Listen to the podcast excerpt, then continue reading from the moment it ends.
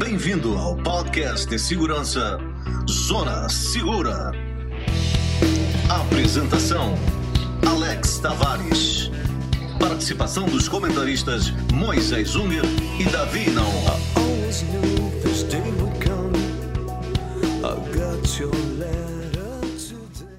Olá, amigos, estamos de volta aqui no podcast Zona Segura, o podcast que fala da sua segurança de uma forma descomplicada. Narrado por mim, Alex, e com a ajuda dos meus consultores Davi e Moisés.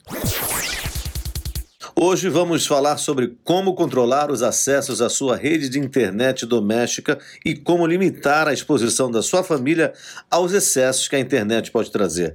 Tudo isso, como sempre, de uma forma bem, bem fácil que você vai entender bem facilmente. Então vamos lá, Davi e Moisés. Para te falar a verdade, eu não tenho a menor ideia de como começar, porque é tanta coisa e sou completamente leigo. Vamos começar do começo. Tipo assim, onde procuro? Olá, Alex. Olá, ouvintes. Como você bem observou, temos que começar pensando onde procurar. Mas talvez o mais importante é o que estamos procurando. E já que estamos falando de segurança da internet, nosso ponto focal serão os computadores e os dispositivos inteligentes. Devemos pensar em como podemos cortar toda essa informação. E se você pensou em desligar o seu roteador, acertou.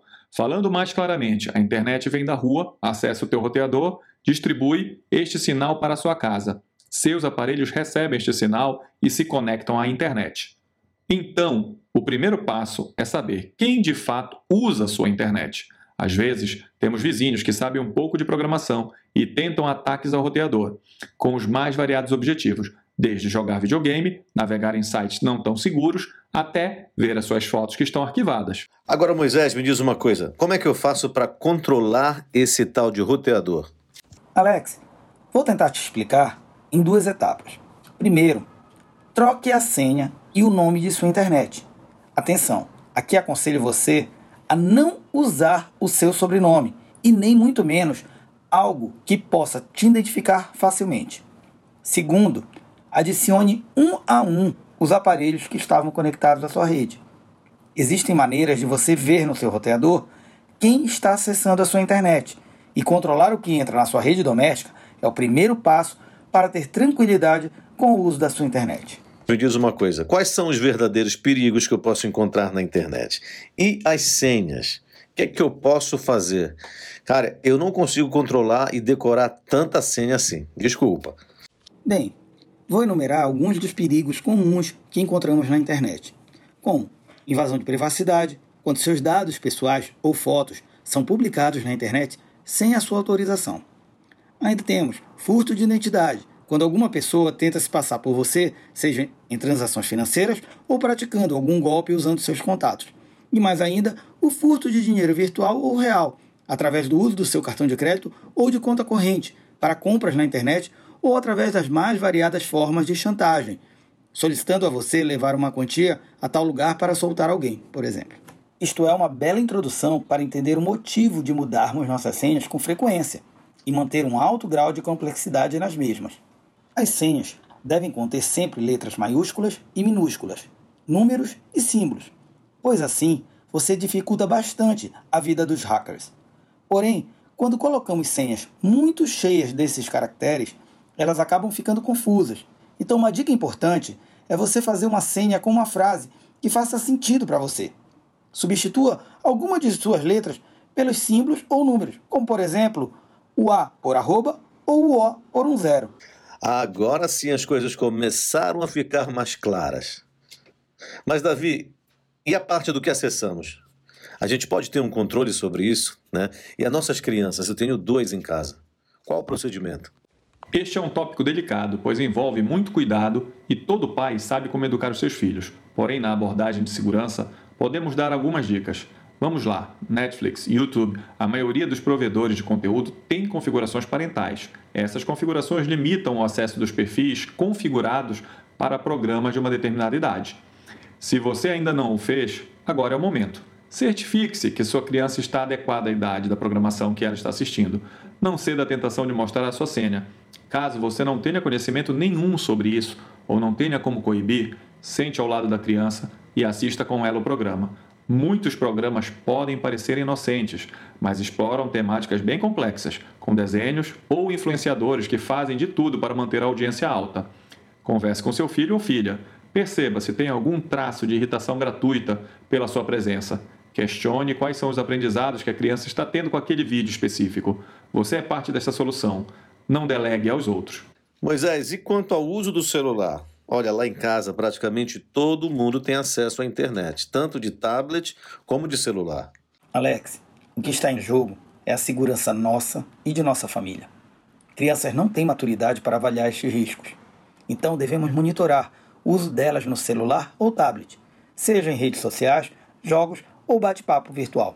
Para isso, usamos as ferramentas de controle parental, que além de controlar conteúdo, ainda limitam os horários de uso.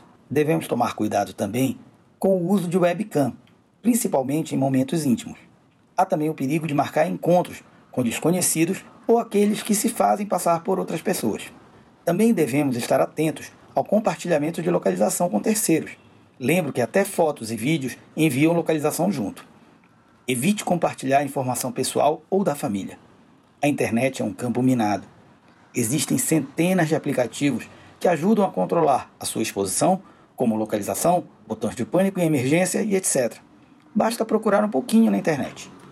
Certo, Davi, eu tenho uma dúvida em relação a essas redes de Wi-Fi grátis públicas que a gente encontra em lobby de hotel, em shopping center, em clubes. Pois eu, te falar a verdade, tem um amigo que teve seu telefone clonado só de se conectar numa rede dessas aí. Bom, Alex, esta resposta é fácil. Não use. Claro que estou sendo um pouco radical aqui. Mas tem um velho ditado que diz: não existe almoço grátis. E é verdade, neste assunto também. As razões são várias.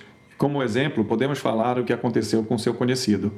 Os ataques hoje estão muito sofisticados e, para tentar exemplificar, ouvi um caso onde um hacker criou uma rede com o mesmo nome de um vizinho. Aí você, sem querer, tenta, veja bem, tenta entrar na sua rede.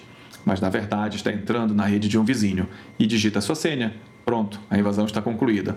Agora imagina isso em lobbies de hotéis, em centros de convenção, onde as pessoas estão interessadas em obter a internet e não se preocupam muito com a segurança.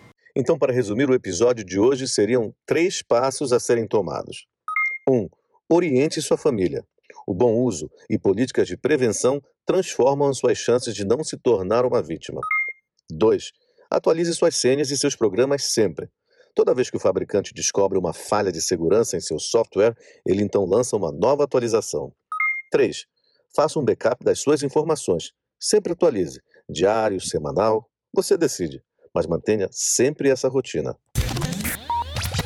Muito bem, amigos, chegamos ao final de mais um programa. Obrigado, Davi. Obrigado, Moisés. Por hoje é só. Espero que todos tenham gostado. E você que está com dúvidas em como se preparar para não sofrer um ataque na sua rede de internet, entre em contato conosco através do Twitter, Instagram ou e-mail. Na próxima semana falaremos um pouco mais de como manter você, a sua família e a sua casa mais segura, daquela maneira descomplicada que você vai entender bem facilmente. E não esqueça, hein? Na descrição desse podcast estão os links que mencionamos aqui e que podem te ajudar a te preparar caso você precise. Até a próxima!